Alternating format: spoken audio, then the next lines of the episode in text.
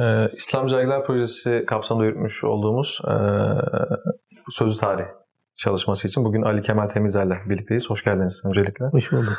Ee, ben 1970'lerdeki yayıncılık maceranıza dair sorular soracağım ama öncesinde böyle kısaca bir hayat hikayenizi dinleyebilir miyiz?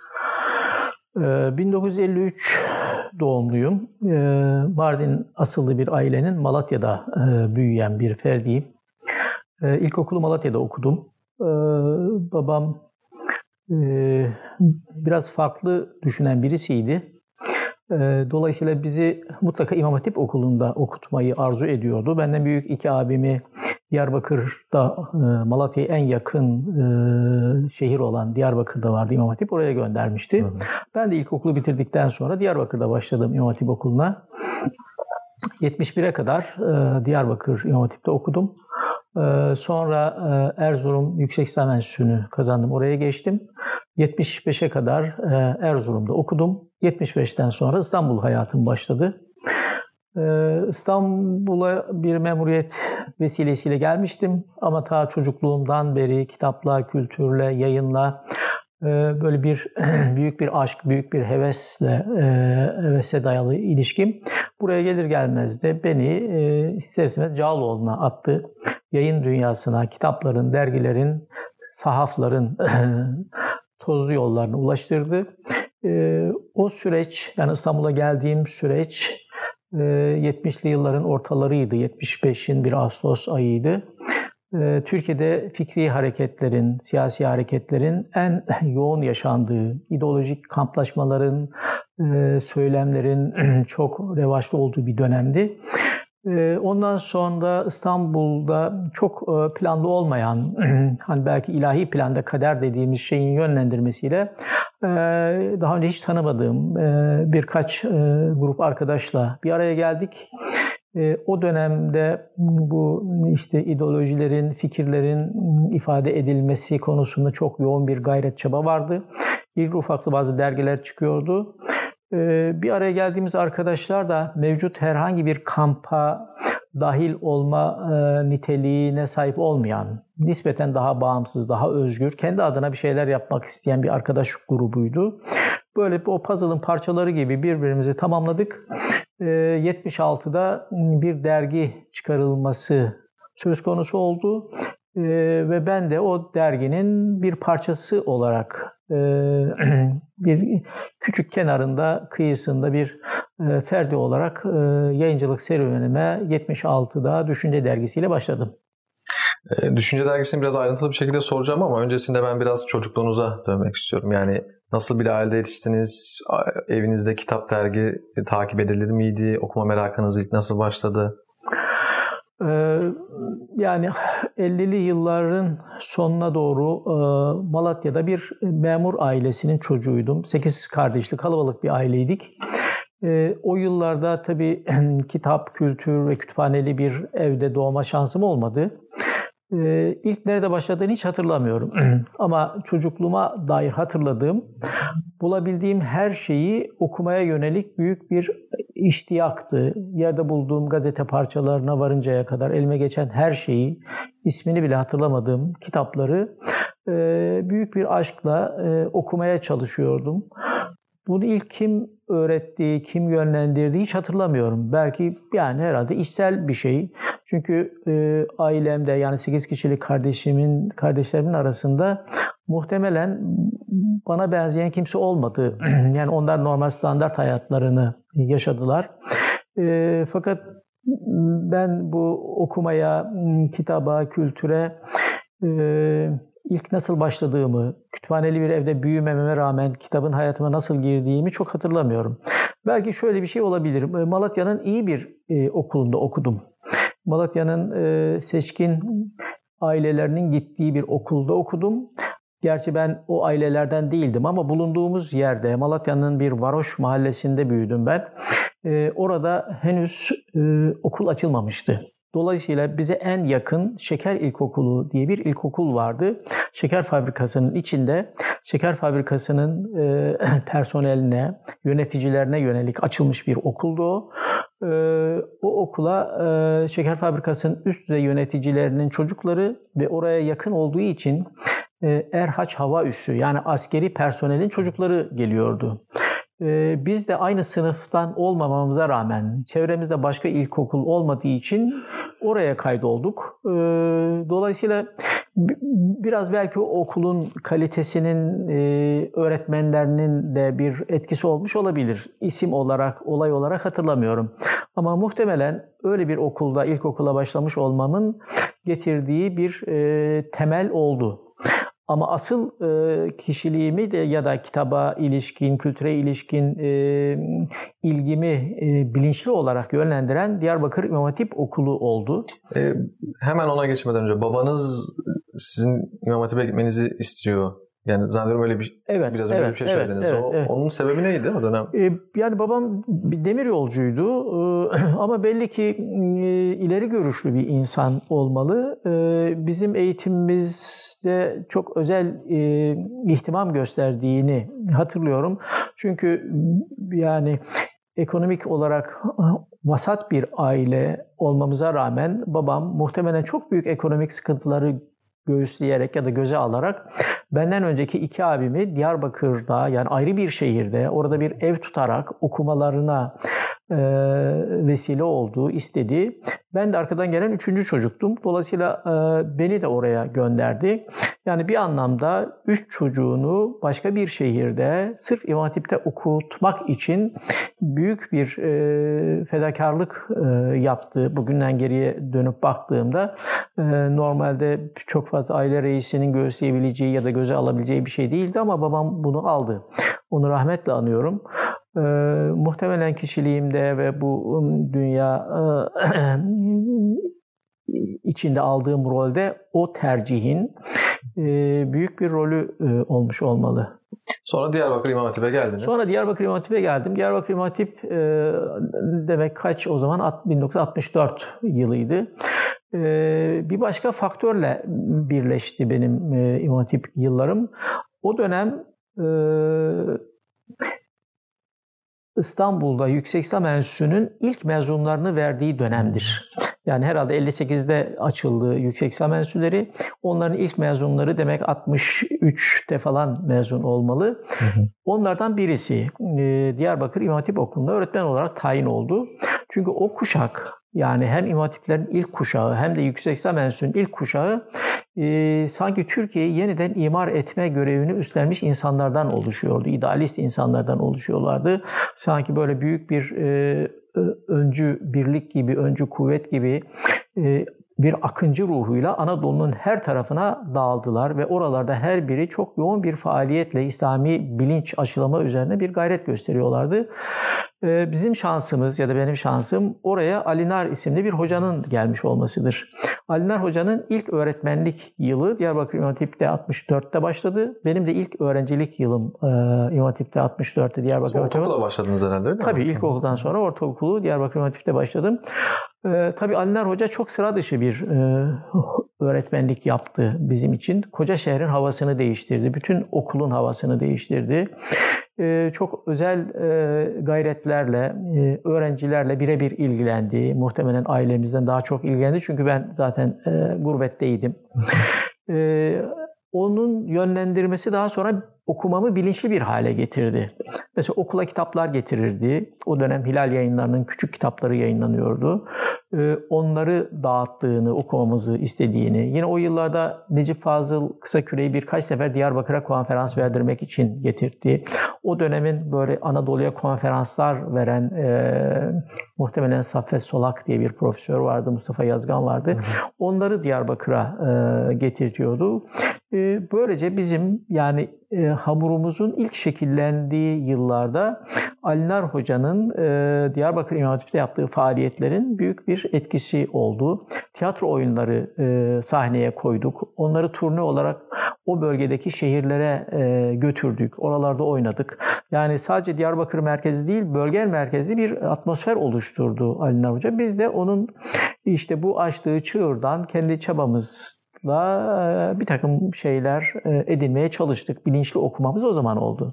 Peki yani o dönem okuduğunuz şeyleri ve belki o Ali Nar Hoca'nın oluşturmuş olduğu atmosferin temel bileşenlerini özellikle fikri olarak biraz hatırlarsanız neler söyleyebilirsiniz? Şimdi o dönemde Diyarbakır'da e, güçlü bir nurculuk e, hareketi vardı. Yani Risale-i Nurlar okunuyorlardı, okunuyordu ve onlara yönelik büyük bir baskı da vardı. O dönemde zannediyorum 7. Kolordu komutanı idi orada e, Fahri Güven Türk, Faruk Faruk, Faruk Güven Türk.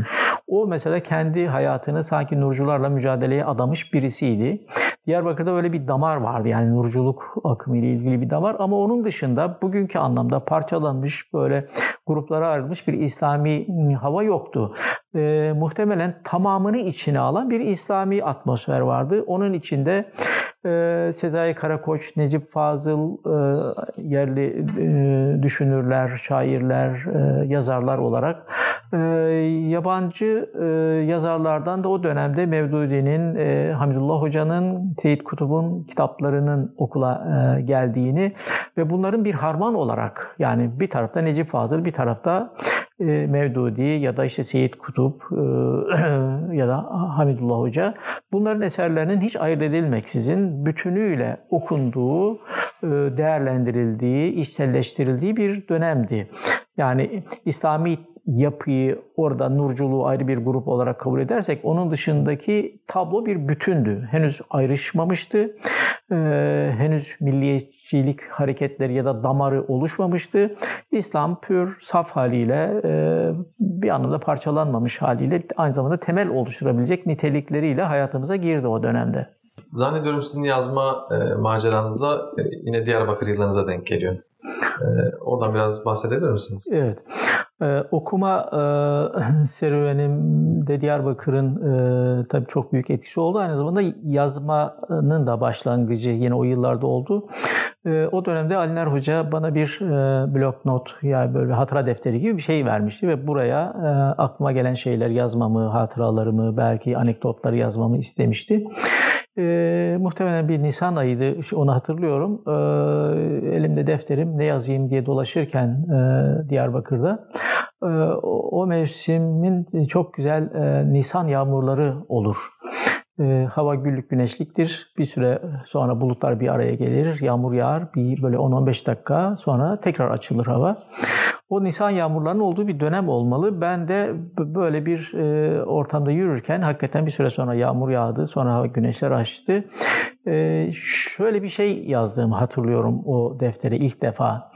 Ee, işte olayı tasvir ettim. Böyle bir gökyüzünün e, önce küçücük parçalı bulutlardan oluştuğunu, daha sonra bu bulutların bir araya gelerek yağmur yağdırdığını, e, dolayısıyla buradan hareketle tek tek insanların herhangi bir etkisinin olmadığını ya da olamayacağını ama bunlar bir araya gelirlerse yağmurların, bulutların yağmur yağdırması gibi bu insanlar bir grup olurlarsa, bir araya gelir bir cemaat olurlarsa muhtemelen bir etkileri olur, bir karşılığı olur diye bir şey yazdığımı hatırlıyorum. Ee, yine o dönemde e, Alinar Hoca mahalli gazeteler vardı Diyarbakır'da. İsmini çok hatırlamıyorum. Mesela Şark Postası falan gibi bir şey olabilir. E, orada Ramazan sayfası hazırlatmaya başladı. E, okuldaki e, bu konuyla ilgilenen ya da yetenekli olduğunu düşündüğü arkadaşlarla ilgili bana da bir şeyler yazmamı istedi. Ben de herhalde ortaokul yani birinci, ikinci sınıf öğrencisi olmalıyım. Aklıma pek fazla bir şey gelmiyor. Bana hani anekdotlar, fıkralar, Ramazan şeyleri olur ya öyle bir şey yazmamı istedi. Ben de yani çok yazıp yazmadığımdan emin olmamama rağmen e, o gazeteyi aldığımda bir gün orada kendi ismimi gördüm. Muhtemeldir ki hoca benim adıma bir bir şey yazdı oraya ama altına benim adımı koydu ya da ben bir şey gönderdim ama onu geliştirerek oraya koydu. E, o gazetede ilk defa bir yazının altında kendi adımı e, görmenin oluşturduğu o heyecanı bugün bile hatırlıyorum. Muhtemelen o beni çok ciddi anlamda motive etmiş olmalı. Ee, yine o dönemde e, muhtemelen yine Alinar Hoca'nın etkisiyle e, sınıflarda gazeteler çıkarırdık. Duvar gazetesi denilen. Yani her sınıf e, kendi e, katında ya da koridorunda e, bildiğimiz böyle bir çerçeve içine e, alınan camlı bir çerçevenin içinde sınıf öğrencilerinin yazdığı şiirler, karikatürler, belki kısa hikayelerin oluştuğu oluştuğu metinleri oraya asardık. Ben o sınıfın duvar gazetesine bir şeyler yazdığımı hatırlıyorum. O dönemden aklımda kalan yazıyla ilgili. Diyarbakır'da tabii uzun süre kalmadı Alinar Hoca. Biz e, 4. sınıftayken yani o zaman İmam Hatip'in ilk kısmı 4 seneydi. E, sürgüne gönderildi. E, ayrıldı okuldan. Bu faaliyetleri dolayısıyla. Tabii bu faaliyetlerden dolayı. O uzun ve ayrı bir hikayedir. Hakikaten o Diyarbakır İmam Hatip e, ve e, İmam Hatipler üzerinde o dönemde oynanan e, oyunların bir karşılığı olarak o ayrı bir hikayedir. Uzun anlatılabilir. Ama hakikaten Diyarbakır İmam Hatip Okulu'nun e, o dönemde yaşadıkları muhtemelen pek çok İmam Hatip Okulu'nun başka şehirlerde de yaşadıklarıyla örtüşebilir. E, büyük engeller, e, okullara yönelik provokatif e, faaliyetler, e, aşağılamalar, ön almalar yoğun olarak yaşanıyordu. Yani toplumun bir kesimi kendiliğinden hiçbir destek almaksızın devletten kendi okullarını inşa etmek için olağanüstü bir gayret gösteriyorlardı. Mesela her şehirde bu tür isimsiz kahramanlar vardır. Hatta mesela ben bir ara Ensar Vakfı'na bunların hayat hikayelerini derlemelerini önermiştim. Çünkü tabii bunu söylediğim muhtemelen 20 küsur yıl önceydi. O kuşak son yıllarını yaşıyordu. Ee, bir süre sonra bunlar bu dünyadan göç edeceklerdi ama onların yaşadıkları kendilerinde e, kalmasın. Bunu toplum bilsin. Yani bu noktaya böyle gökten zembille inmedi. Bu seviye kendiliğinden gelmedi. Bunun arka planında bu işin Anadolu'da her şehirde neredeyse böyle isimsiz gizli kahramanları vardır. Bu okulları her şeylerini feda ederek, gecelerini, gündüzlerini, mesailerini bu işlere e, hasrederek çalışan insanlar vardı. Bunlar bu okulları oluşturdular. E, bir kısım da bu oluşumu önlemek için e, buralara mesela Diyarbakır örneğinde bize o şehre gelmiş en azılı Marksistleri bizim okula gönderirlerdi öğretmen olarak. En potansiyel olumsuz anlamda en potansiyeli olan öğretmenleri bize tayin ederlerdi. Tabii onların gelmesiyle Alinar Hoca ve benzeri birkaç hoca arasındaki çatışma ciddi anlamda gerginliklere yol açtı. Sonuçta hocayı sürdüler. Bizim ondan sonraki Diyarbakır'daki serüvenimiz sanki böyle bir vakit doldurmaya dönüştü. Ciddi pek bir şey yapılamadı. Sekteye uğradı. Sekteye uğradı benim adım, açımdan. Ben tabii okumalarımı e, yine sürdürdüm ama bir plan program çerçevesinde değil. Yine Diyarbakır'a o yıllarda e, ne geldiyse onu okudum. E, belki şundan bahsedilebilir. Yine kendimi şanslı gördüğüm yönlerden bir tanesi Diyarbakır İmam Hatip'in çok zengin bir kütüphanesi vardı. Diyarbakır İmam Hatip 1900 e, muhtemelen el, ilk açılan yani 60 62-63'te birkaç tane açıldı. Diyarbakır'da muhtemelen Türkiye'de açılmış dördüncü İmam Hatip'tir. 1962 ya da 63'te e, kurulmuş olması muhtemel. E, o dönemde daha önceki yıllarda Hasan Ali Yücel zamanında çıkarılmış bir klasikler serisi vardı. 1939'da falan başladı. 46'ya kadar devam etti. Bine yakın kitabın yayınlandığı büyük bir projedir o. Ee, işte Cumhuriyet'in yeni bir nesil oluşturmak için planladığı ıı, büyük çoğunluğu Batı klasiklerinden oluşan az bir miktarda Doğu klasiklerinin olduğu bir külliyat da o. O külliyatın neredeyse tamamı vardı Diyarbakır İmam Okulu'nun kütüphanesinde.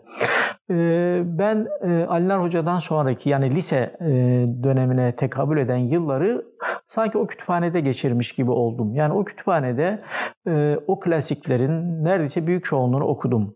Bir ara her her ülkeden bir klasik hedeflemiştim kendime. Çünkü o klasiklerin içinde muhtemelen yani mesela Brezilya'dan, Arjantin'den, İsveç'ten, dünyanın pek çok ülkesinden klasikler vardı.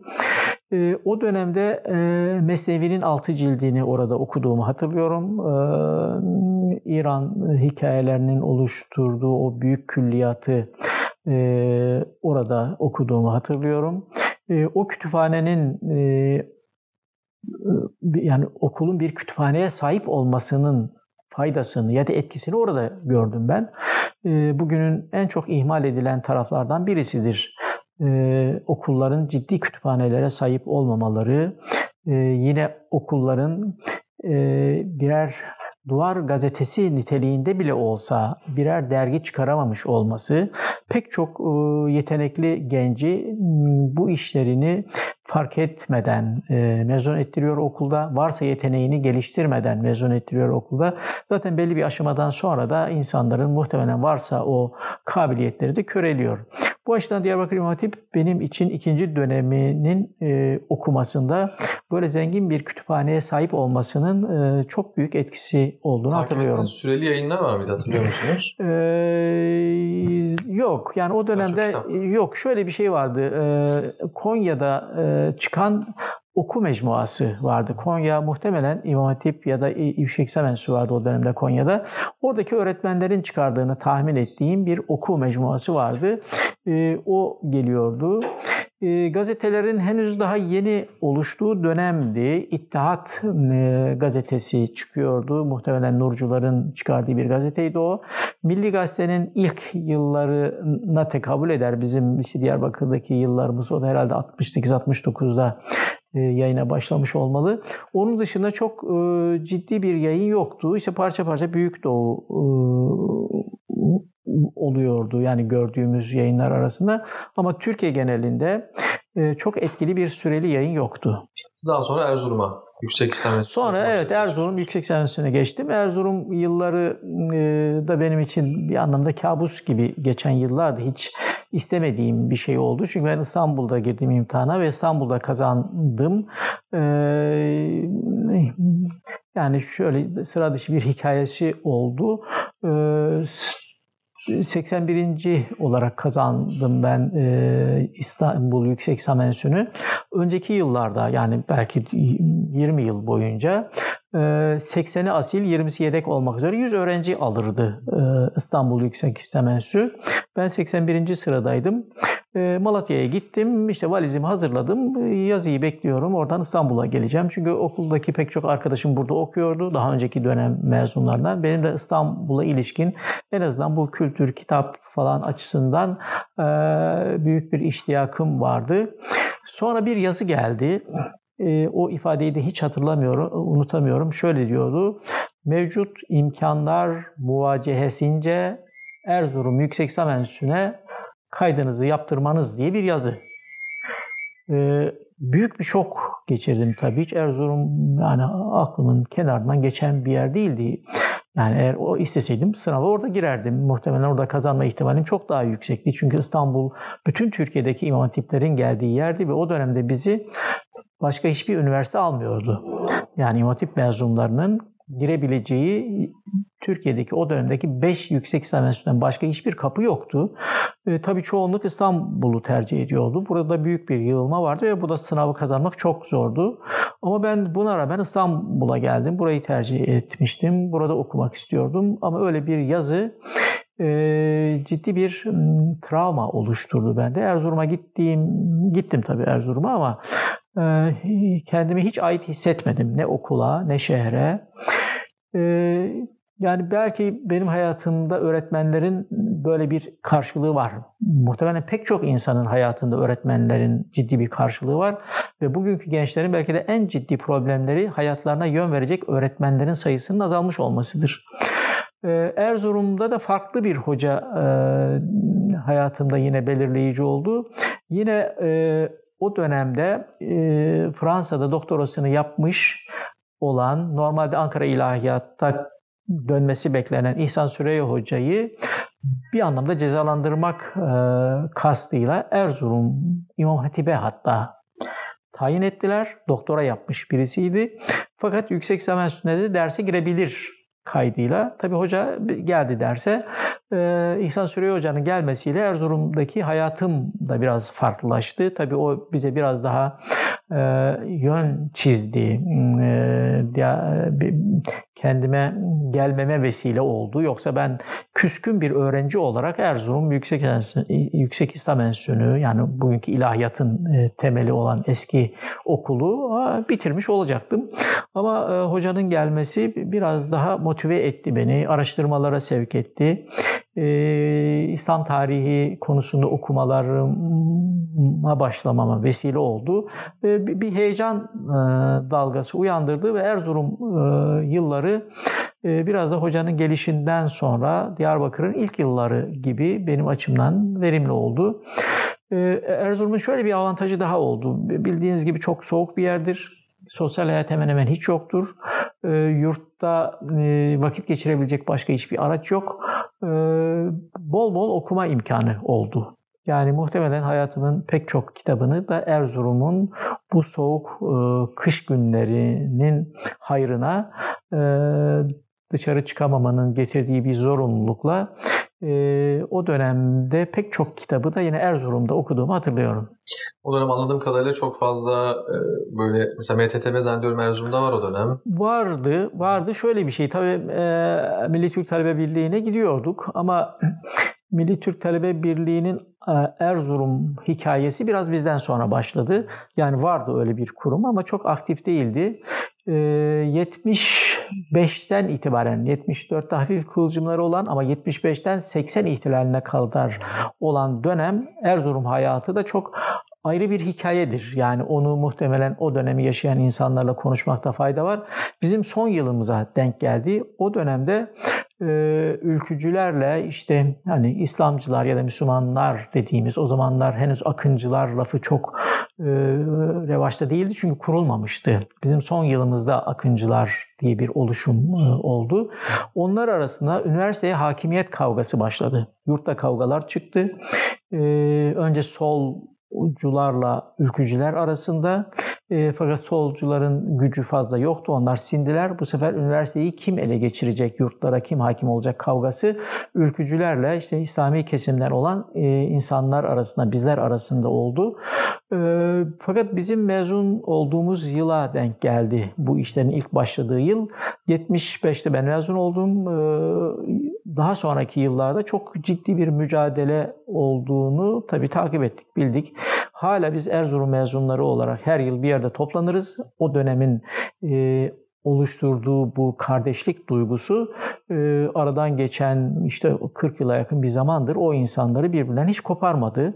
Muhtemelen Türkiye'de de tek değil bir üniversitenin fakülte ayrımı olmaksızın bütün mezunlarının yılda bir defa Anadolu'nun bir şehrinde toplanma geleneği işte Erzurum'un o yıllarındaki mücadelenin kazandırdığı bir kardeşlik duygusunun günümüze taşınma e, hikayesidir aynı zamanda. Daha sonra İstanbul'a geliyorsunuz. Evet 75'te İstanbul'a geldim. Onun da ayrı bir hikayesi var. E, ben tabii öğretmen olmayı e, hedefleyerek hep okudum.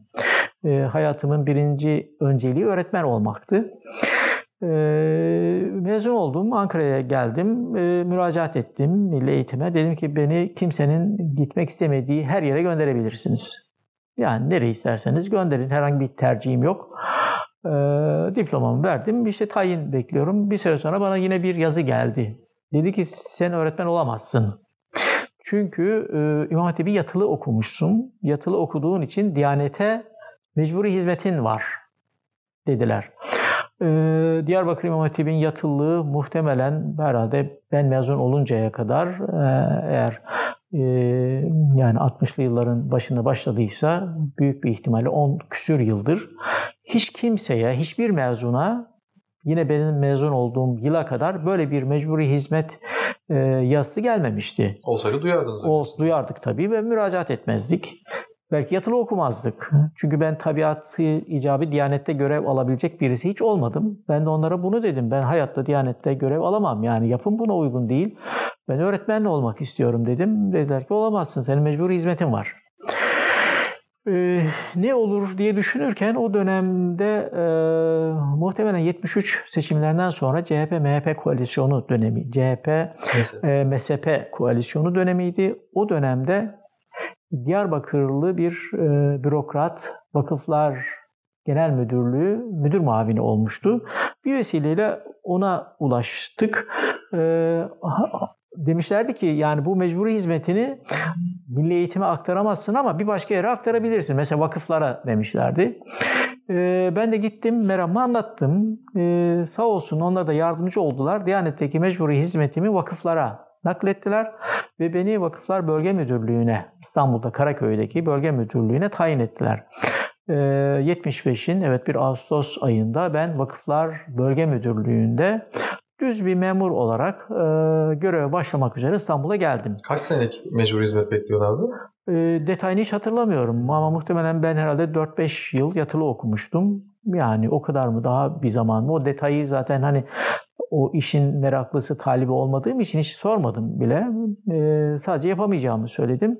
Dolayısıyla vakıflarda başladım 75'te ama vakıflardaki memuriyetim sadece zorunlu bir mesai doldurmaydı. Mesai biter bitmez hemen tabii e, Cağaloğlu'na, Beyazıt'a geliyordum. Orada işte e, sahaflara, yine e, aynı kültür ortamındaki arkadaşlarla buluşup işte mesela tiyatrolara, sinemalara, o zamanki kültür e, faaliyetlerini ve hareketlerinin içinde e, olmaya çalışıyordum İstanbul'daki hayatımın memuriyetle ilgili kısmında.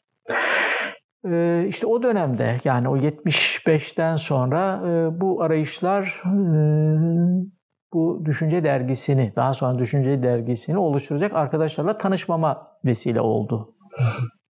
Ondan sonraki İstanbul hayatım e, düşünceyle başlayan e, yayıncılık hayatımın e, ilk aşamalarıdır.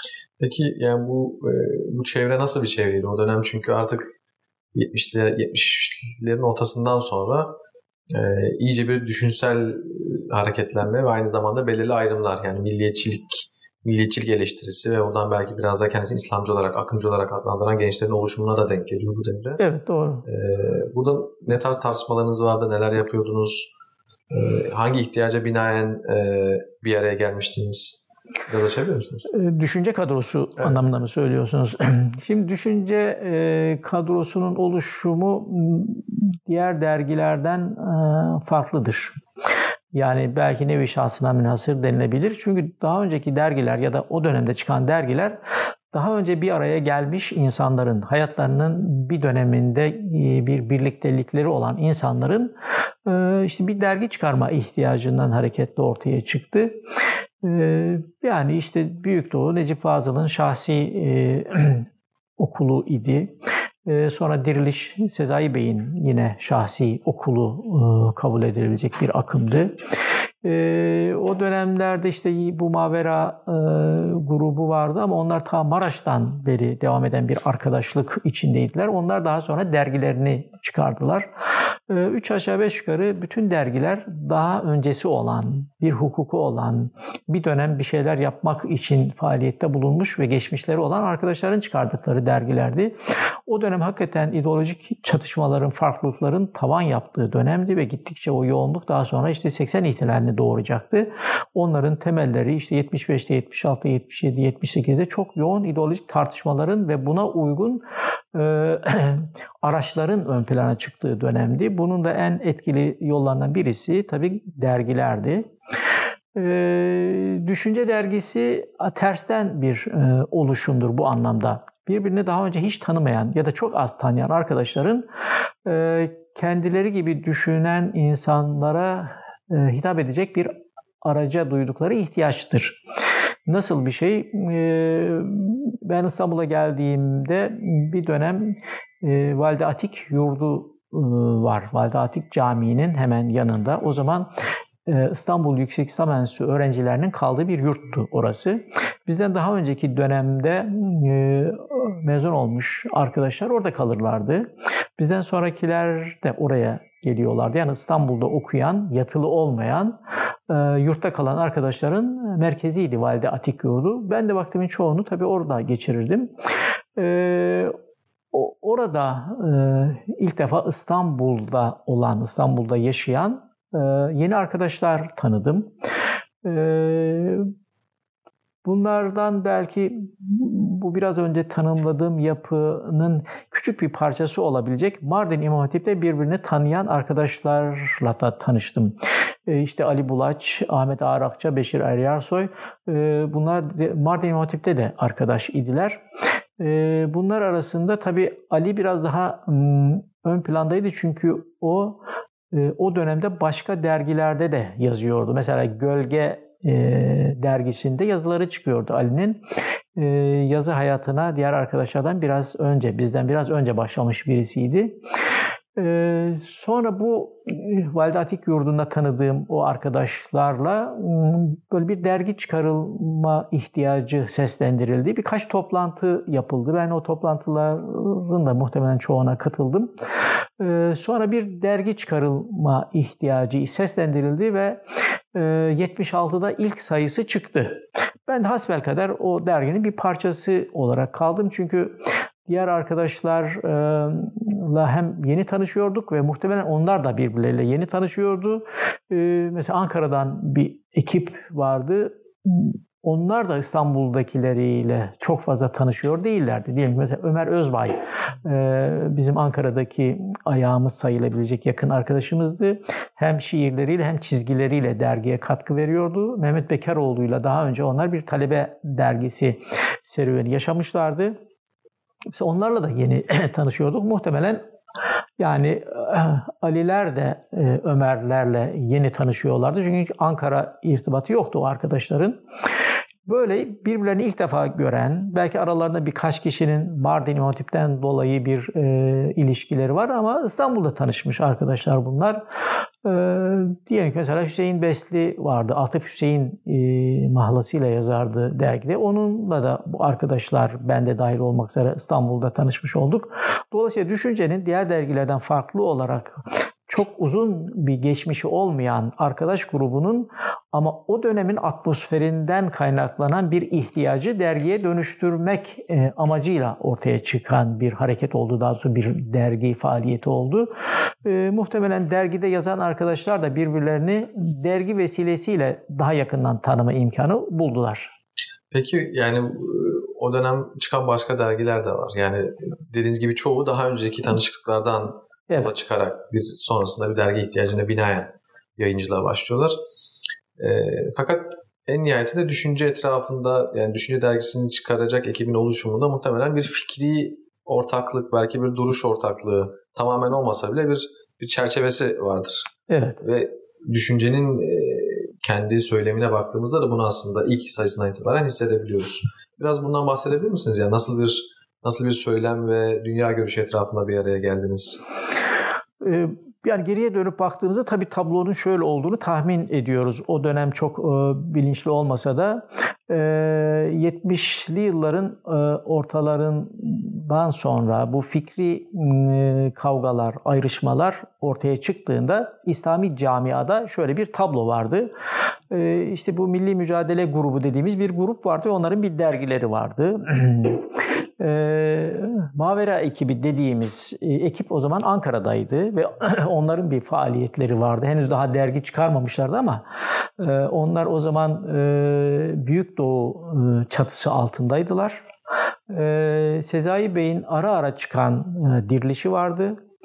E, böyle biraz e, hafif sol jargonu kullanan İslami söylemi e, tabii temel İslami söylemi ama geleneksel İslami formda değil. E, o dönemin e, sol e, kültürüne cevap olabilecek amacıyla çıkmış bir gölge e, dergisi vardı. Onların da farklı bir çizgisi vardı. E, yine e, ara ara çıkmış olan e, yine Ankara'da Nuri Pakdil'in çıkardığı edebiyat vardı.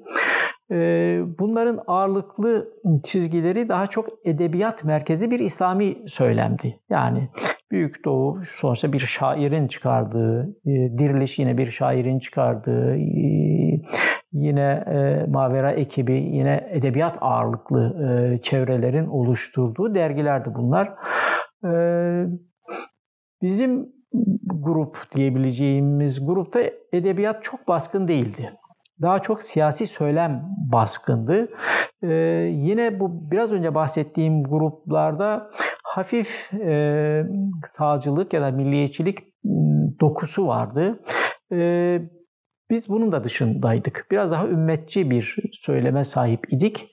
Ee, muhtemelen bu söyleme uyan bir dergi de yoktu.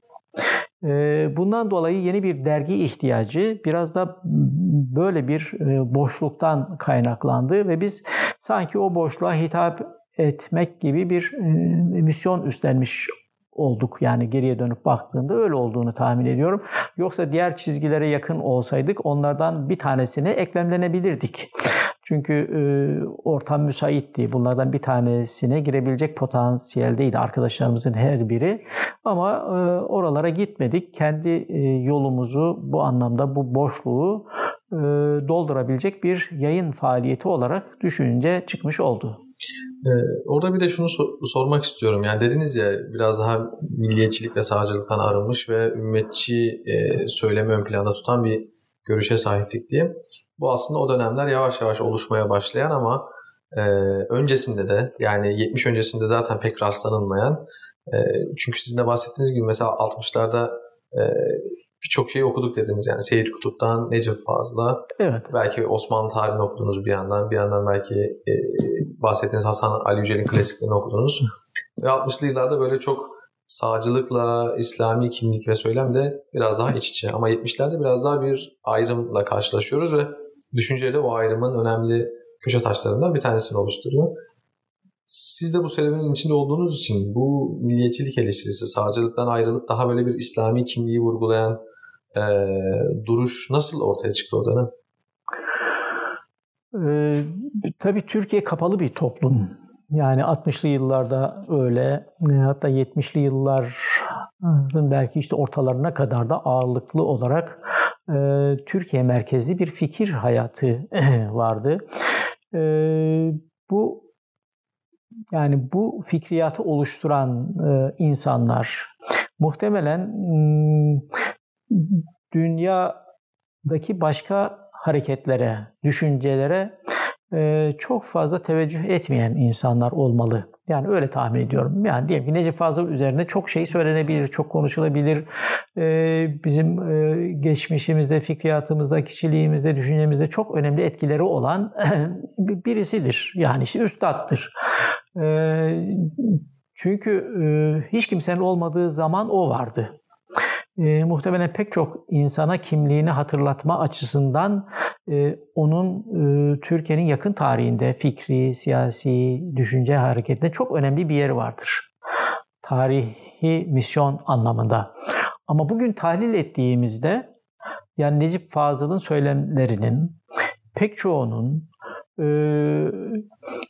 Türkçü e, bir öz taşıdığını, e, biraz daha yaşadığı dönemin mesela diyelim ki nasyonel sosyalizmin ya da e, komünizmin ya da e, faşizmin yani tek adam yönetiminin ve dikta yönetiminin e, yapısını İslami bir söylemin içine yedirdiğinde görebiliriz. Yani mesela diyelim ki ideoloji örgüsünü okuduğunuz zaman oradaki devlet modeli e, tipik bir e, faşizm ya da nazizm ya da Marksizm gibi yani devlet merkezi, devletin e, çok baskın, çok egemen olduğu e, bir yapı arz eder. Her insan çağının ürünüdür. Yani bu onun bir eksikliği anlamında söylemiyorum. Ama o dönemin e, zamanın ruhu böyle bir şeydi. E, Dolayısıyla Necip Fazıl dışarıdaki fikri e, oluşumlara e, hiç teveccüh etmeden geçirdi hayatını. E, o nedenle yine o dönemdeki tercüme faaliyetlerine ciddi bir tepki gösterdi e, Seyit Kutup'la, Mevdudi ile, Muhammed Hamidullah'la ve benzeri Türkiye dışında e, düşünce üretmiş, kitaplar yazmış e, düşünürlerin kitaplarına e, ciddi bir karşı koyuş içinde oldu. Dolayısıyla bu onu ister istemez yerli, daha böyle milliyetçi bir söyleme itmiş oldu. Ee, biz tabii Necip Fazıl'ı okuduk. Ee, muhtemelen e, düşüncemizde onun çok büyük bir karşılığı oldu. Ama biz aynı zamanda Mevdudi'yi de okuduk, Seyit Kutub'u da okuduk, Habibullah Hoca'yı da okuduk ve başka yazarları da okuduk. Batıdan da doğudan da. Ee, bu bizde biraz daha geniş bir bakış açısı, bir perspektif kazandırdı. Ama 70'li yılların ortasına kadar Türkiye'deki fikir hayatı böyle bir zenginliğe sahip değildi. Yani tek tük tercümeler vardı. Hilal yayınlarının çıkardığı, Cağaloğlu yayınlarının belki o dönemde e, e, buldukları her şeyi yayınlamak zorunda olan, o açlığı gidermek için faaliyet gösteren bir yayın e, vardı. Ama bunlar çok zayıf damarlardı ana damarı daha çok e, Necip Fazıl ve onun söylemi oluşturuyordu. E, bir de e, belki şöyle bir şanssızlıktan bahsedilebilir. Türkiye'deki fikri e, hayat, ideolojik anlamda İslami söylem e, daha çok mühendisler eliyle şekillenmiştir. Mühendisler daha çok mekanik düşünürler. Onlar Türkiye'nin içinde bulunduğu şartlardan, batı karşısındaki eziklikten ya da geri kalmışlıktan kurtulmanın ancak onların gittiği yoldan giderek, onların yaptıklarını yaparak mümkün olacağını düşünüyorlardı. Bunun da yolu işte kalkınmaydı, ağır sanayiydi, e, ekonomik gelişmeydi. Bundan dolayı işin e, fikri kısmı konusunda hemen hemen hiç kafa yormadılar. Yani nasıl yaparız da bu ülkeyi biz batı ayarına çıkarabiliriz, onların gelişmişlik ve kalkınmışlık seviyesine ulaştırabiliriz'i birinci olarak hedef koydular. İnsanların zihni yapılarını, düşüncelerini, ideolojilerini, İslami anlayışlarını geliştirme konusunda bir çaba içinde olmadılar. Çünkü tabiatları zaten böyleydi. Geldikleri kültür böyleydi. Acil olarak onlar Türkiye ile Batı arasındaki mesafeyi kapatmayı hedefliyorlardı. E, pek çoğu zaten tasavvufi bir gelenekten geliyordu. O tas o gelenek insanların e, analiz yapma, e, düşünce üretme yönü konusunda çok fazla açık değildir. Yani onlar biraz daha böyle tabi insan isterler. E, biraz daha e, söyleneni yapan ve teslim olan bir e, kulu tercih ederler, ferdi. E, o nedenle İslami hareketin dinamiklerini oluşturan hem siyasi hem fikri anlamdaki insanlar e, daha ümmetçi, daha genel bir bakış açısına çok yatkın değillerdi. E, biz bu ağın dışında kaldık hasbel kadar. E, dolayısıyla biz farklı bir söylem olması gerektiğini, o, o zamanın dünyasına böyle sadece ekonomik kalkınmayı önceleyen ya da milliyetçiliği ama içine İslam'ı emdirmiş ya da işte İslam içerikli bir milliyetçiliği ya da milliyet içerikli bir İslam'ı söylemenin çok sığ olduğunu düşünüyorduk. Biz e, söylemimizin bütün dünyayı kapsayacak, bütün e, diğer coğrafyaları da kapsayacak bir e, söyleme sahip olması gerektiğini düşünüyorduk ve buna uygun bir zihin yapısına sahiptik e, ve böyle bir derginin ihtiyacını hissediyorduk. Çıkardığımız derginin de böyle olmasını istiyorduk. Zaten söylediğiniz minvalde özellikle yine bu dünyayı daha geniş açıdan okuma ve biraz böyle o batı merkezli ya da batıcı düşünceye karşı mesafe biraz daha e, emperyalizm karşıtı söylemle ne o dönem e, Türkiye'de daha çok e, sol eleştirilir ama o dönem e, sol üzerinden de daha çok Sovyet Rusya ve e, komünist hareketler eleştirilir. Ama düşünce ve daha sonrasında oluşan benzer başka e, bazı dergilerde biz şeyi de görüyoruz bir yandan. Yani Amerikan e, zulmünün, Amerikan emperyalizminin o dönem işte kapitalizmle gelen e, o ekonomik sistemin, sömürge sistemini vesaire açık açık eleştirildiğini birçok evet. yazı başlığında bunların yer aldığını görüyoruz. Peki derginin seyri nasıl devam etti? Yani dergi siz nasıl çıkartıyordunuz? Yani ekip olarak nasıl bir çalışma ortamınız vardı ve 79'a kadar bir ara vererek e, derginiz çıktı. Bu bu süreçte neler yaşadınız? Dergin ne kadar etkili oldu? E, siz beklediğiniz dergiden e, alabildiniz mi? İnsanlara ulaştırmak istediğiniz mesaj ulaştı mı? Bunun bir karşılığı oldu mu? Dergi ilk sayısını 1976 Nisan'ında çıkardı. Ben o dönemde vakıflarda memur idim. Dolayısıyla derginin ilk çıktığında fiili katkıda bulunanlar arasında değildim. Ben daha çok derginin edebiyat kısmıyla ilgileniyordum. Ee, şiirlerim ve hikayelerim yayınlanıyordu. Ee, derginin e, üç dönemi oldu. Aralıklarla çıktık. Birinci dönemde yazı işleri müdürümüz Ahmet Kuru'ydu. Ee, ondan Fikret Özdin diye rahmetli olmuş bir arkadaşımız ikinci dönemde devraldı. Üçüncü dönemde yazı işleri müdürlüğünü ben yaptım ve o üçüncü dönem artık düşünce yayınlarının da başladığı bir dönemdi. E, düşünce yayınlarının e, yayın yönetmeni yani ağır topu Ali Bulaç'tı. Onun yanında yine kendi Mardin çevresinden arkadaşları Beşir Eryar Soy Ahmet Ağrakça vardı.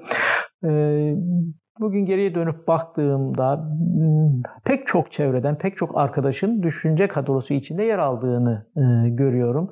E, bunlar da ilk defa orada bir araya gelmiş insanlar ama çok hakikaten zengin bir katılım oldu. Ankara'dan e, Ömer Özbay destek veriyordu. Malatya'dan yine edebiyat anlamda Cumali Ünal Hasan Nebioğlu vardı. Ahmet Şişman vardı rahmetli. o dönemde Almanya'da idi.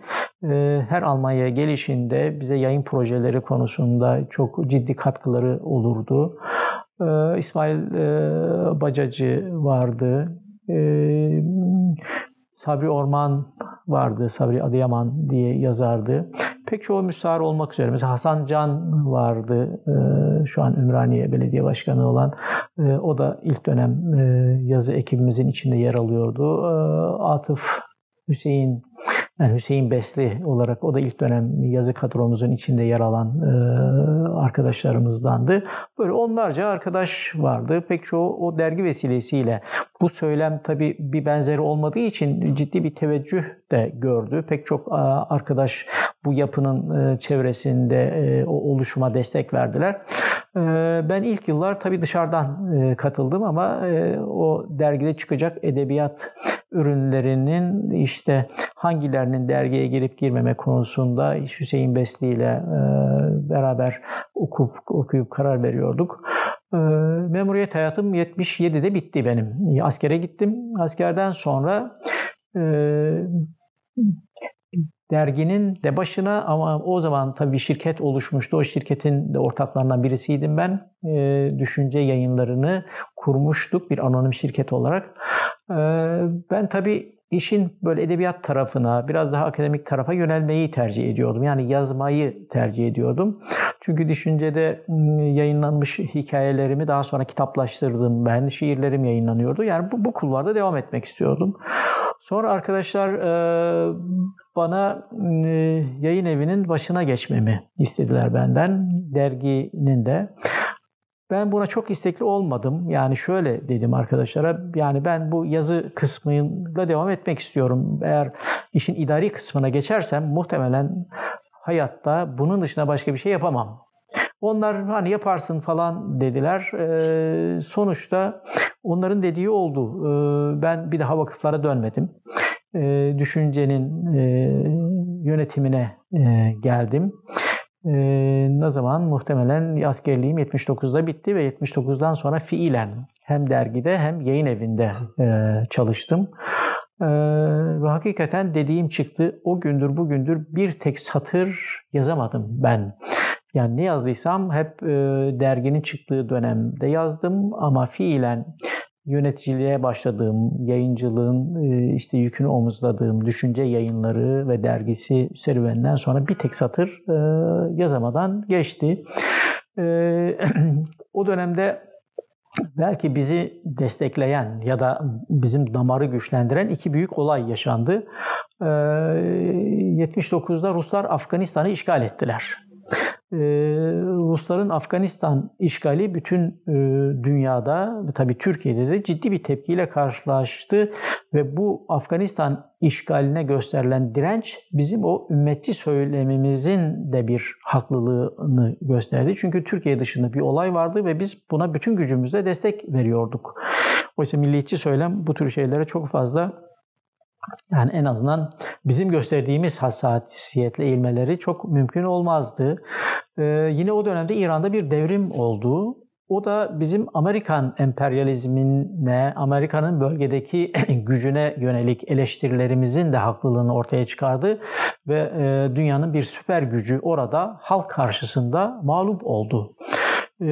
Dolayısıyla bu da bir e, İslam dünyası açısından daha geniş perspektifli bakmanın zaruretini ve o heyecanı duymamıza vesile oldu ve bunun e, tabii e, karşılık bulmasına da vesile oldu. Çünkü bu iki, iki olay da Türkiye dışında gelişmişti ve her biri en azından bizim dünyamızın e, önemli parçalarını oluşturuyordu.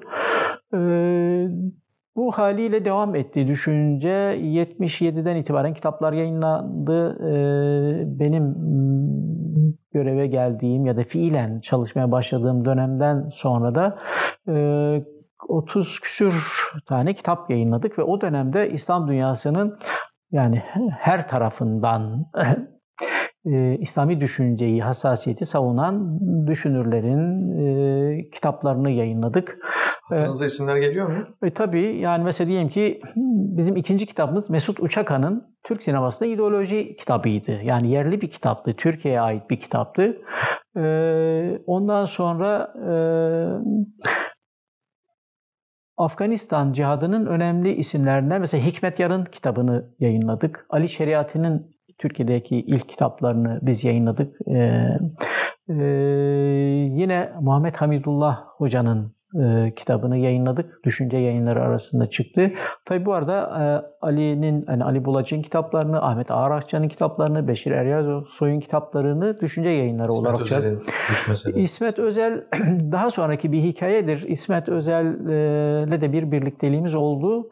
E, Ankara'da bir matbaa aldık. Benim Ankara'da askerlik yaptığım dönemde Ankara'daki bir matbaayı satın aldık. E, düşüncenin kitaplarını orada bastırmak adına. E, o dönemde İsmet Özel de işte İslami çevrelerde bir arayış içindeydi. E, kendi başına bir şeyler yapıyordu. Sonra Ankara'ya bir iki sefer e, gittik İsmet Özel'le görüşmeye. Muhtemelen e, işte beraber bir şeyler yapalım anlamındaki bir e, ziyaretti bu. E, Kızılay'da hmm, yani zannediyorum Ali vardı, ben vardım, bir iki arkadaş daha vardı. Oturduk, konuştuk İsmet Özel'le. Onun muhtemelen bizimle ilgili bazı çekinceleri vardı. Mesela tasavvufla ilgili düşüncemizi sordu. Siz ne düşünüyorsunuz tasavvufla ilgili? Biz de söyledik yani tasavvuf İslam'ın yani önemli göstergelerden birisidir. Yani tasavvufun kastettiği anlamda yani ruhi temizlik, derinlik İslam'ı ideolojilerden ayıran en önemli özelliklerden birisidir. Yani eğer bu olmasa İslam kuru bir ideolojiye dönüşür. Dolayısıyla böyle bir tarafı var e, tasavvufun. Ama kurumsallaşmış, daha sonraki yüzyıllar içinde içine pek çok şeyin karışmış olduğu tasavvufu bütün olarak kabul etmek de riskli bir şey. Dolayısıyla biz bu anlamda seçici olduğumuzu söyledik. Yani İslami esaslara, ana ilkelere aykırı olmamak kaydıyla bu söylemin İslam'a bir zenginlik kattığını ama bütünüyle e, bunun temiz bir şey de olmadığını söyledik. Böyle birkaç görüşmeden sonra e, İsmet Özel e, de bir ortaklık e, yaptık. Yani ticari anlamda bizim matbaadan başlayan e, parçamız oldu daha sonra yani e, anonim şirkette ortağımız oldu evet. E, bir dönem öyle devam ettik ve İsmet Özel'in de Üç Mesele kitabını yayınladık o dönemde. E, yani yine Suriyeli alimlerden Sibai'nin e, İslam müesseseleriyle ilgili bir kitabını yayınladık. E, böyle dünya, İslam dünyasının her tarafından e, geniş bir e, yelpaze e, oluşturabilecek zengin bir yayın faaliyetimiz oldu. E, yani ne oldu? Tabii ondan sonra 12 Eylül ihtilali oldu. Dergi 12 Eylül'den önce zannediyorum. 12 Eylül'den önce bir, bir ara verdik ama 12 Eylül'den sonra abonelerimize 6 aylık bir borcumuz vardı. 12 Eylül'den sonra da galiba bir 6 sayı daha çıkardık. Yani toplam 3 dönemde e, 36 sayı çıkarmış olduk. 3 e, ciltli oluşturabilecek. Ama e, 12 Eylül bizim e, bu anlamda zaten çok e, ciddi bir ekonomik tabanımız yoktu. E, tabii düşünceden bahsederken e, Necati Aktül'ünü e, atlamak haksızlık olur. Bütün bu işlerde en e, motive edici, ekonomik olarak destekleyici e, arkadaşların başında gelir e, Necati Aktül'ün. Yani onun e, bu e, düşünce serüveninde e, arka planda kalan çok fazla yazı hayatı olmadığı için diyelim. Çünkü e, yani Tahtakale'de tezgahtarlıkla başlamış, e, işlerini daha sonra e, büyütmüş ama heyecanı hiç kaybetmemiş e, arkadaşlarımızdan birisiydi. E, onun e, ekonomik desteği vardı. Onun dışında böyle bir hani cemaatimiz yoktu. Büyük iş adamları bizim tarz söylemlere çok sıcak bakmıyorlardı. Kendi yağımızla kavruluyor idik. Yani ekonomik olarak çok güçlü olmadık. Hiçbir zaman güçlü olmadık. Onun için böyle küçük e, hareketler yani 12 Eylül ihtilali işte bizi içeri almaları e, şeyi sekteye uğrattı. Ee, çıktıktan sonra da çok fazla e, devam etmedi Siz yayın. orada e, yani yayın evinden dolayı mı e, şey yaptınız, içeri girdiniz bir ceza, yani mahkeme süreci ceza alma durumu oldu mu? Şöyle bir şey oldu. Ee, o dönemde muhtemelen 12 Eylül'ün şöyle bir mantığı vardı. Hani bir sağdan bir soldan diye e, biraz da İslamcılardan demiş olmalılar ki bizi de aldılar içeriye.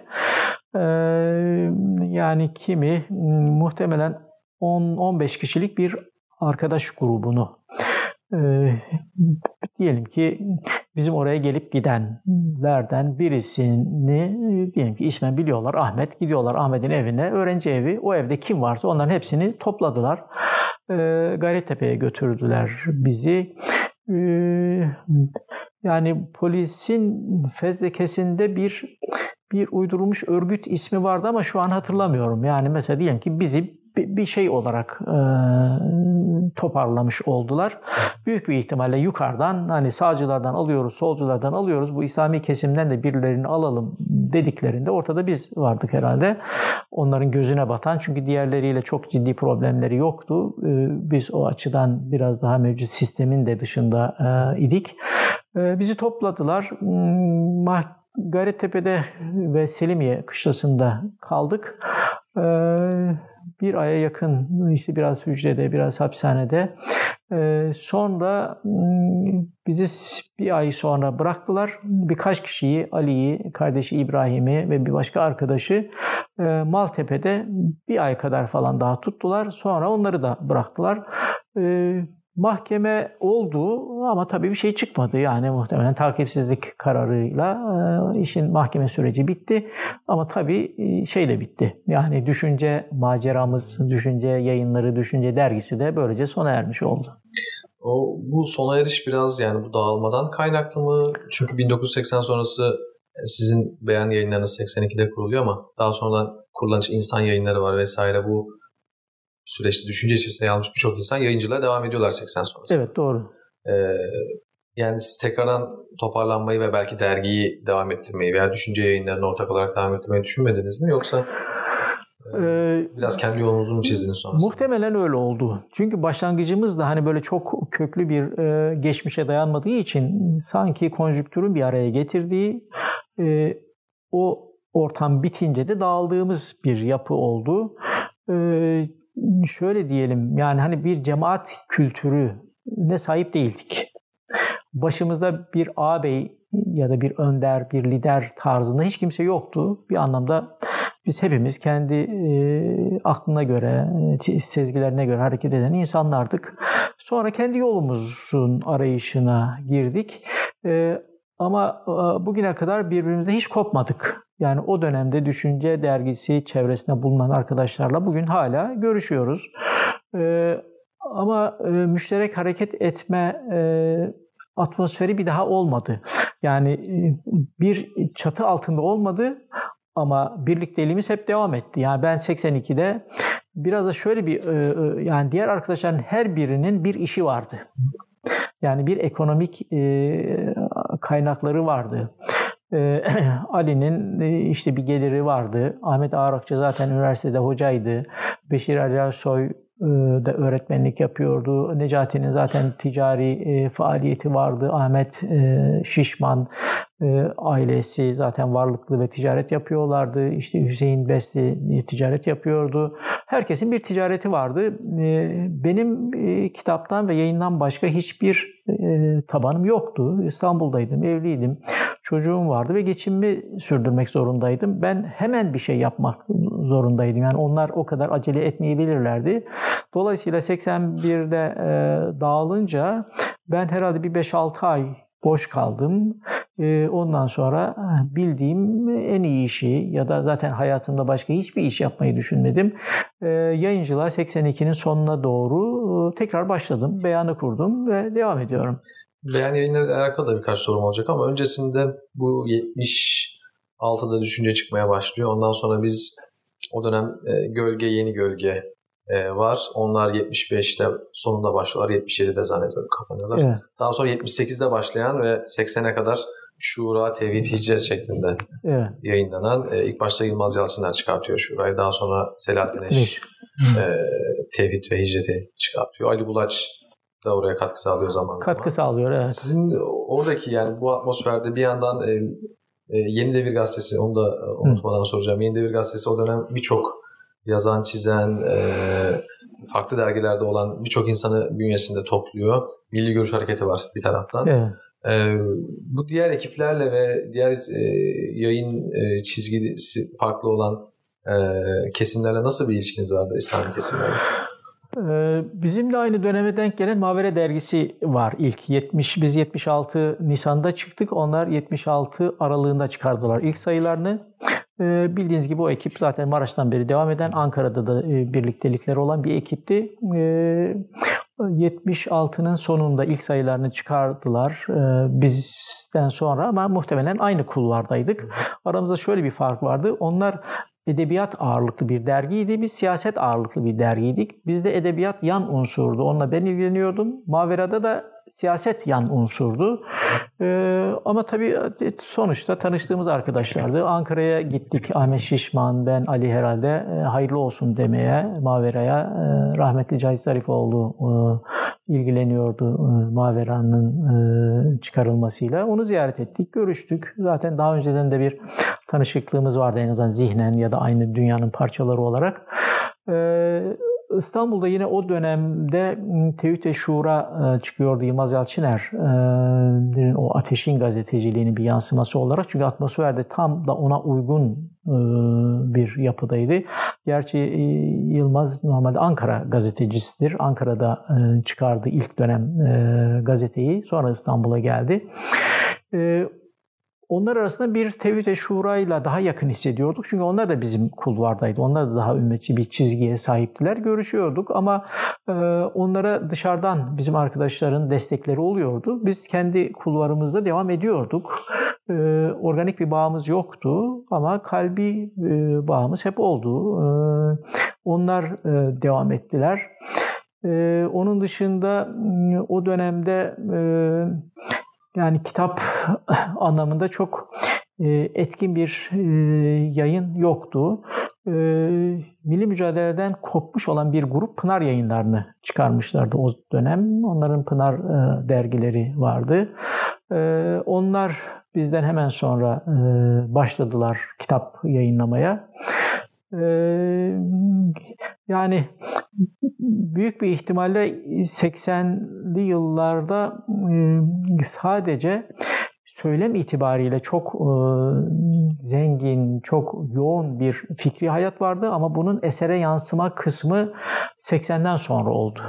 Yani asıl yayın faaliyeti 83-84'ten sonra başlayan büyük bir patlamayla e, doldurdu piyasayı. Ama 80'e kadar daha çok sözde kalan dergiler çevresinde e, oluşan e, bir e, atmosfer vardı ama yayına çok fazla yansımıyordu. Yeni Devir Gazetesi o dönemin entelektüel gazetesiydi. E, ben muhtemelen o dönemde e, İhsan Işık'la beraber Yeni Devir'in e, en arkasında edebiyat sayfası vardı. O sayfayı çıkarmaya başladık. Bir dönem e, Yeni Devir'de de böyle bir şeyim oldu. Yazılarımın yayınlandığı İhsan Işık'la beraber Yeni Devir e, desteğim oldu. E, ama Yeni Devir hakikaten ciddi bir iz bıraktı. İslami çevrenin zihin haritasında. O da tabii daha sonra devam etmedi. Ama o dönemin muhtemelen yayın faaliyetlerini yani kitap bazlı yayın faaliyetlerini 80'den sonra düşünmek lazım. Ee, o zaman yavaş yavaş 80 sonrasına geçebiliriz. Yani 80 darbesinin oluşturmuş olduğu, siz kendi hikayeniz üzerinden biraz bahsettiniz. Yani e, sizin için bir belki yani dağılmaya vesile olan bir olay oldu ama genel olarak İslami camianın bütün o hareketliliği, belki tırnak içerisinde radikal söylemleri vesaire de bir noktada sekteye uğradı. E, ciddi bir e, siyasal baskı atmosferi. İşte Selahattin Eş mesela yurt dışına kaçmak zorunda kaldı. Yani gitmek zorunda evet. kaldı. Birçok insan içeri girdi çıktı. Davalar devam etti senelerce. Ama bir yandan da siz hani 1982'de kısa bir süre sonra siz yayıncılığa başladınız ve sonra aynı devirlerde baş, Pınar yayınları aynı şekilde kitaplarını yayınlamaya başladı. Ve sonra bir sürü yayın evi ve yayıncılık faaliyetleri ciddi anlamda arttı. Biraz 28 Şubat'a kadar o süreci 80 sonrasını hem kendi hikayeniz üzerinden hem de genel bir e, İslami yayıncılık üzerinden nasıl değerlendirirsiniz?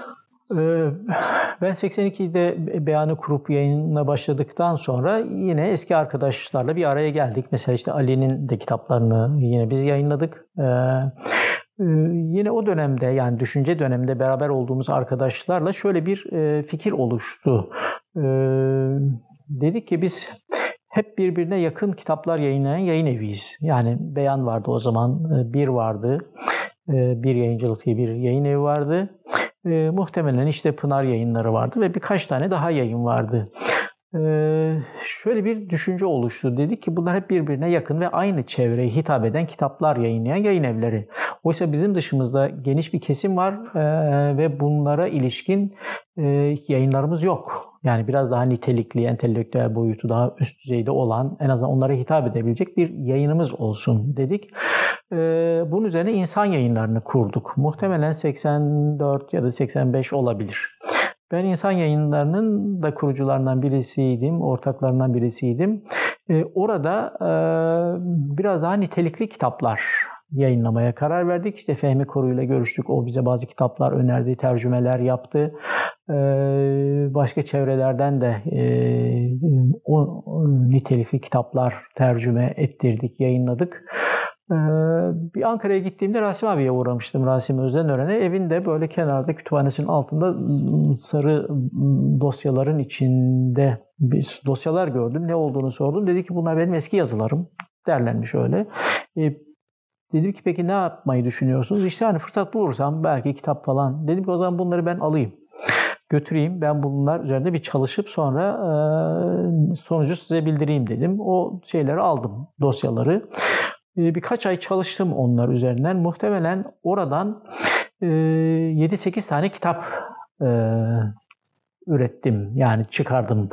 Konusu birbirine yakın olan yazıları birleştirdim. Bazı paragrafları attım. Bağlam, bazı cümlelerle bağlaştırarak onları böyle bir 7-8 e, tane kitap oluşturdum. Sonra Rasim abiye anlattım bunlar böyle diye. O da tabii olur dedi ve o kitapları beyanda değil ama insanda yayınlayalım dedik. Çünkü onlar biraz daha o çevrelere hitap eden e, kitaplardı. Dolayısıyla Rasim Özenören'in işte e, bugün bile hala insanda çıkan e, kitapları o dönemde çıktı. E, onları yayına hazırlamış olduk. E, Mevdudi'nin tefhimini e, Ahmet, rahmetli Ahmet Şişman e, önerdi. Onun tercümesine başlandı. O dönemde tabii e, özellikle Necati Aktülü'nün teşvikleriyle yayın dünyasına iki arkadaş daha girdi. İlhan Akıncı ve Adnan Başdemir diye Malatyalı arkadaşlar. Bunlar tabii ticaretle meşgul olan insanlardı. Ee, onları da e, insan yayınlarına ortak e, yaptık. Ya da onlar geldiler Necat abinin ısrarlarıyla. Onlar da dahil oldular o insan yayınlarının ekibine. Sonra e, Ahmet Şişman da onlar arasında ya da yayınla ilgili ben tabii e, o dönemde arada bir birleşik dağıtım serüvenimiz var. Yani bu pek çok yayın yapıyoruz ama aynı zamanda bunları Anadolu'ya ulaştıracak bir aracımız yok, bir kurumumuz yok. Dağıtımlara mahkumuz. Onlar da tabii bizim yayınlarımızı çok fazla tercih etmiyorlar. Çizgi olarak biraz farklıyız. O zaman kendi dağıtımımızı kuralım dedik ve birleşik dağıtım süreci başladı. Ben o dağıtımı kurdum. İki yıl fiilen yönettim. Tabii o süreçte e, beyan yayınları biraz kenarda kaldı. Hemen hemen hiç kitap yayınlamadım. Çünkü yani bir işe girdiğim zaman sadece ona konsantre oluyorum. Onun dışındaki şeyleri fazla yapamıyorum herhalde. Ee, Birleşik dağıtımı kurduk. Onu işte Türkiye'nin önemli dağıtımlarından birisi haline getirdikten sonra e, ben tekrar beyana döndüm. Daha sonra insan yayınları kendi arasında ikiye bölündü. Ahmet Şişman sonra İz yayınlarını kurdu. Ayrıldı insandan ve İz yayınlarını kurdu. İşte bildiğimiz İz daha sonra Ahmet Şişman Yeni Şafak'ın yayın yönetmenliğine getirildi onun finansörleriyle bir oluşum içine girdiler ee, ve e, iz yayınları bir anlamda e, insandan ayrı, müstakil bir yayın çizgisi olan bugünün de çok önemli yayın evlerinden birisi haline böylece gelmiş oldu. 80'li yılların ortalarında böyle çok yoğun, hakikaten karşılığı olan bir yayıncılık dönemi oldu. Bunun sebebi neydi? Ben kısaca onu sormak istiyorum. Yani dergicilik var 80 öncesinde ama 80 sonrası daha kitap yayınları üzerinden. Evet. Yani benim tahminim şu, 80'e kadar bir heyecan vardı sadece. işin fikri kısmından ziyade işte meydanlara hitap eden bir yapı vardı. 80 ihtilali oldu. Türkiye'de ortalık duruldu ama dünya kaynıyor bu anlamda. Yani işte İran'da bir devrim olmuş, Afganistan'da cihat devam ediyor.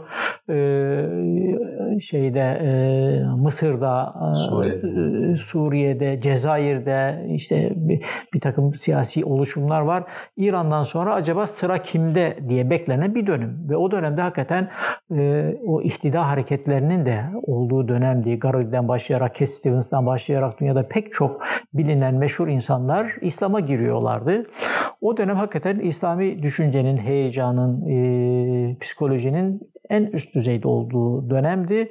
E, Türkiye'deki o 3 yıllık bastırılmış ihtilal sonraki suskun dönem dünyadaki bu e, dalgaya ayak uydurmak istermişçesine büyük bir atılımla e, tekrar sahneye çıktı. Çünkü ihtilalin dönemi bitti. İşte Özal e, iktidara geldi ve Türkiye'de hayat normale döndü. Normale dönünce o 3 yılın birikimi sanki böyle bir e, büyük bir e, patlamayla e, yayın faaliyetlerine dönüştü ve bu sefer meydanlara heyecandan ziyade söyleme yani kitaba, fikre yönelik bir karşılık buldu. Ve o dönemde hakikaten çok yoğun kitaplar yayınladık. Biz beyan olarak daha çok küçük kitaplar dediğimiz bir seri e, hazırlıyorduk. E, çok kolay okunan, kolay taşınan, ucuz olmasına gayret gösterdiğimiz da öğrencilerin ceplerinde çantalarına taşıyabilecekleri, her ortamda okuyabilecekleri bir yayın faaliyetini önceledik. Ee, öyle bir yayın çizgisine de bir yerde okuduğum bir e, anekdot öncülük etti. Yani öyle bir yayını öncelememe daha doğrusu beyan yayınlarında. Bir gazeteci şöyle bir anekdot e, anlatıyordu bir yerde okudum onu. Lübnan'da e, Beyrut'ta okuturken bir kafede öndeki e, yoldan şeyler geçiyor, araçlar geçiyor. Birisini motosikletin üzerinde aynı zamanda sandviçini yerken yerken görüyor. Kırmızı ışıkta önünde duruyor. Kırmızı ışıktan sonra tekrar geçiyor motor. Diyor ki o gazeteci şunu anladım ki günümüz insanı artık büyük vakitleri olan insanlar değil kısa sürede birkaç şeyi birden yapma zorunda olan insanlar. Dolayısıyla bizim de yayınımız bunlara yönelik olmalı. Yani vakti uzun, geniş, eski rahat dönemlerin insanlarına değil, daha hızlı yaşayan, hızlı hareket eden, daha az vakti olan insanlara yönelik bir şeyler yapmamız gerekir diyordu. Ben de oradan hareketle e, bu ihtiyaca cevap verebilecek bir yayın projesi geliştirdim ve adına küçük kitaplar dediğimiz muhtemelen yüze yakın kitap çıkardım. 80'den sonra herhalde 85-86'ya kadar e, ağırlıklı olarak e, böyle devam etti. Yine o dönem tabii gazeteci yazarların dönemiydi e, gazeteler büyük bir e, ilgiyle okunuyordu. Çünkü dünyada her an bir şeyler oluyordu ve insanlar onlara bir yorum e, getirme ihtiyacı duyuyorlardı. E, biz o dönemde yani beyanda yine bu gazeteci yazarların kitaplarını yayınladık. E, işte Fehmi Korun'un, Abdurrahman Dilipak'ın, Ali Bulaç'ın ve benzeri yazarların Yine o dönemin nispi özgürlük ortamı e, yakın tarih üzerindeki baskıyı da biraz hafifletmişti ve çok yoğun olarak yakın tarihle ilgili o güne kadar yazılamayan, konuşulamayan şeylerin konuşulduğu bir dönem oldu. E, biz de o dönemde Abdurrahman Dilipak özellikle yakın tarihimiz diye 5 kitaplık bir seri hazırladık. E, o seride yayınladığı kitaplar çok fazla ilgi gördü. Yine o dönemde gençlerin zihinlerindeki sorulara cevap veren Edip Yüksel'in ilginç sorular diye bir serisi vardı. Onu yayınladık. O da büyük bir karşılık gördü. Ee, yani 80 yıllar e, muhtemelen böyle yayıncılık açısından çok verimli, hareketli bir dönem oldu 90'a kadar. 90 da yine bizim yayıncılık ve fikri hayatımızda bir dönüm noktasıdır. Çünkü o tarihte Sovyetler çöktü. Sovyetlerin varlığı bir ideolojik tartışmayı besleyen e, bir unsurdu. Yani işte komünizm vardı. O içinde İslam ülkelerinde olduğu e, güneye doğru bir baskı unsuruydu. Her yerde yayılmaya çalışıyordu, her yerde faaliyet gösteriyordu. Amerika'da onu önlemek için bu ülkelerde milliyetçiliği besleyen bir karşı atak içindeydi. Biz bu ikisinin arasında işte İslami bir söylemle her ikisine de karşı çıkan bir e, damarı temsil etmeye çalışıyorduk. E, fakat Sovyetler çökünce e, oyun bozuldu. Yani tek kutuplu bir dünya oldu. Karşıtı olmadığı için de insanlar herhangi bir e, düşünce üretme ihtiyacını duymamaya başladılar. 90'dan sonra e, bu yapı çöktü. E, ve yeni bir dönem başladı. Tek kutuplu dünya. Daha liberal. E, yani en azından sanki böyle o sorumluluklardan kurtulmuş insanların dönemi gibi oldu. O dönemde de biz böyle biraz akademik kitapların ön plana çıktığı bir süreç oldu o 90'dan 97'ye kadar. Ee, sonra 28 Şubat süreci dediğimiz bir süreç başladı. O da bir milattır. Yani hem yayıncılık açısından hem bizim düşüncemiz açısından. Ee, ondan sonra tabii yeni bir dönem başladı. 28 Şubat e, bütün İslami kurumların, imam Kur'an kurslarının, e, gazetelerin, dergilerin, yayın evlerinin ya da onları besleyen yapıların üzerinden bir silindir gibi geçti. E, ondan sonraki dönem... Siz de etkilendiniz tabii. Yani yayın evi olarak. yayın evi olarak etkilendik. Muhtemelen ciddi ekonomik sıkıntılar yaşadık. Ee, yani hani kapanmadık. Çok şükür devam ettik. Ama insanlar sanki büyük bir yükten kurtulmuşçasına İslami hassasiyetlerini, söylemlerini, ilişkilerini birdenbire dondurdular.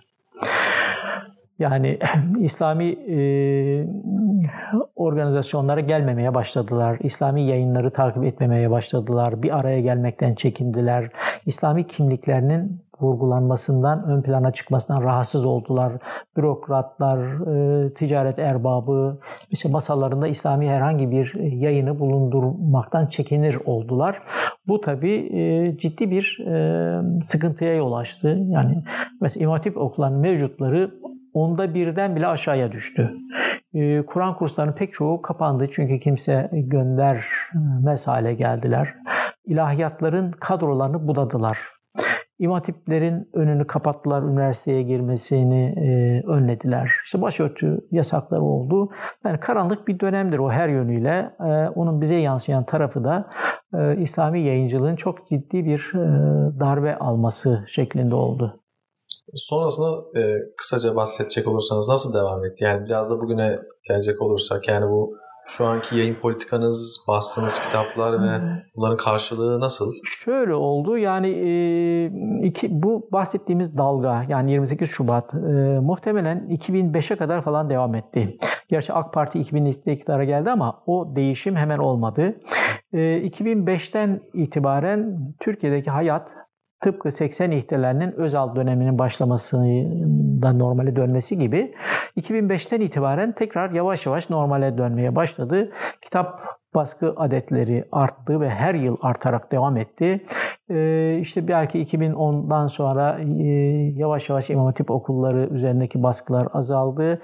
Daha sonraki yılda her yıl yeni bir e, aşamayla e, ancak geçen sene İmam Hatiplerin 28 Şubat dönemindeki sayıya ulaştığı mevcutları, öğrenci mevcudu anlamında söylüyorum. Ee, her geçen yıl sayısal anlamda yani makro anlamda Türkiye diğer bütün alanlardaki büyümeler gibi yayın sektöründe de büyüdü. Yani bizim işte yayıncılık hayatında 30 yıla yaklaşan o dönem itibariyle söylüyorum. Türkiye'de ortalama 6-7 e, bin civarında kitap basılırdı 8 bin, 9 bindir en fazlaki rakamlar. Daha sonra 2005-2006'dan itibaren bu yükseldi. Yani önce 13.500'e çıktı, sonra 27 bine çıktı, 33 bine çıktı, 40 bine çıktı. Geçen sene e, bir yıl içinde 50 bin rakamına ulaştık. Yani yayınlanan yeni kitap anlamda, kitap başlığı anlamında. Bu tabii eskiyle mukayese edildiğinde ciddi bir rakam. Çünkü aynı zamanda muhtemelen Türkiye'de üretilen buzdolabıda, arabada, e, otoyollarda, ayakkabıda her şeyde birkaç misli fazla artışlar oldu. Bu anlamda kitapta da bir artış oldu. Makro planda baktığınızda böyle bir tablo var bugün anlamında. Ama mikro planda baktığınızda yani pek bu 50 bin kitap nedir? Mesela bunun e, bu kadar büyük bir e, rakamın hayatımızda, kültürel hayatımızda, kişisel hayatımızda, fikri hayatımızda bir karşılığının olması lazım. Ama mikro planda baktığımızda tablo bu kadar iyimser değil. Yani yayınlanan kitapların pek çoğu zaten ders kitabı niteliğinde, pek çoğu cemaat yayınları, ee, içinde az sayıda böyle özgür düşünceye, İslami düşünceye hizmet eden kitaplar var. Onların pastadaki payı maalesef artmıyor. Yani sayı artıyor ama o pastadaki bu çizginin e, payı çok fazla artmıyor. Siz de bunlardan bir tanesiniz. Evet, biz de evet evet beyan yayınladık. Biz yani bu dönemde çok fazla çizgimizi değiştirmedik. 28 Şubat'ta da değiştirmedik. Başka dönemde de değiştirmedik. Çünkü o dönemde pek çok yayın evi bu kişisel gelişim kitaplarına, popüler kitaplara falan yönlendirerek o dönemi atlatmaya çalıştılar ama e, biz ona tevessül etmedik. Bugün bile o tür kitapları bulundurmamaya e, kararındayız. E, bu, bu çizgi e, bu sayısal e, büyüklük oranda büyümedi. Ee, hani çok şikayet edecek bir durum değil aslında. En azından yani işte pazar dediğimiz, imkan dediğimiz şey açısından bir problem yok. Ama insanların ilgileri, insanların dünyevileşmeleri, insanların seçenekleri, tercihleri açısından bir problem var. Evet yani bu üzerine konuşulmaya değer bir şeydir. Niye oluyor, nasıl oluyor bu bahsi diğer ama e, hakikat e, böyle bir şey. E, yani görüyorsun ama bir şey yapamıyorsun. Teşhis ediyorsun, tedavi edemiyorsun. E, ve muhtemelen herkes farkında ama kimse bir şey yapmıyor ya da yapamıyor. Yani böyle bir süreç yaşıyoruz şu an. Hı hı. Peki şimdi 1970'lerden bu yana yani 40 yıl aşkın sizin ciddi bir yayıncılık tecrübeniz ve yani İslami çevrelerde, İslami hareket içerisinde bulunmuşluğunuz var. Bütün bunlara e, geri dönüp bir baktığınızda e, kendi hayatınızı, kendi hikayenizi bir iki cümleyle nasıl özetlersiniz? Yani ben e, hayatını seçeneksiz yaşamış bir insanım. Yani 100 sefer dünyaya gelsem 100 sefer aynı işi yapmayı isterim. Yani e, hiç başka bir şeyi düşünmedim. Hiç pişmanlık duymadım. E, hep mutlu oldum. Bunu Allah'ın bir lütfu olarak değerlendirdim. Hep şöyle dedim. Yani bu yayınladığım kitapları bir başkası yayınlasaydı ben bunları para vererek alıp okuyacaktım. Şimdi Allah bana bu kitapları hem okutuyor çünkü ben yayınladığım bütün kitapları e, okudum, okuyorum. Yani okumadığım hiçbir kitabı yayınlamadım, yayınlamayı düşünmüyorum. Ama aynı zamanda buradan da geçiniyorum. Yani bana e, standartı hiç de düşük olmayan bir hayat sundu. E, bu açıdan çok e, minnettarım. Kendimi şanslı e, görüyorum. Yani Allah'ın şanslı kullarından birisi olduğumu düşünüyorum. Çok teşekkürler. Çok hoş bir ben, sohbet ben oldu. Ben teşekkür ederim.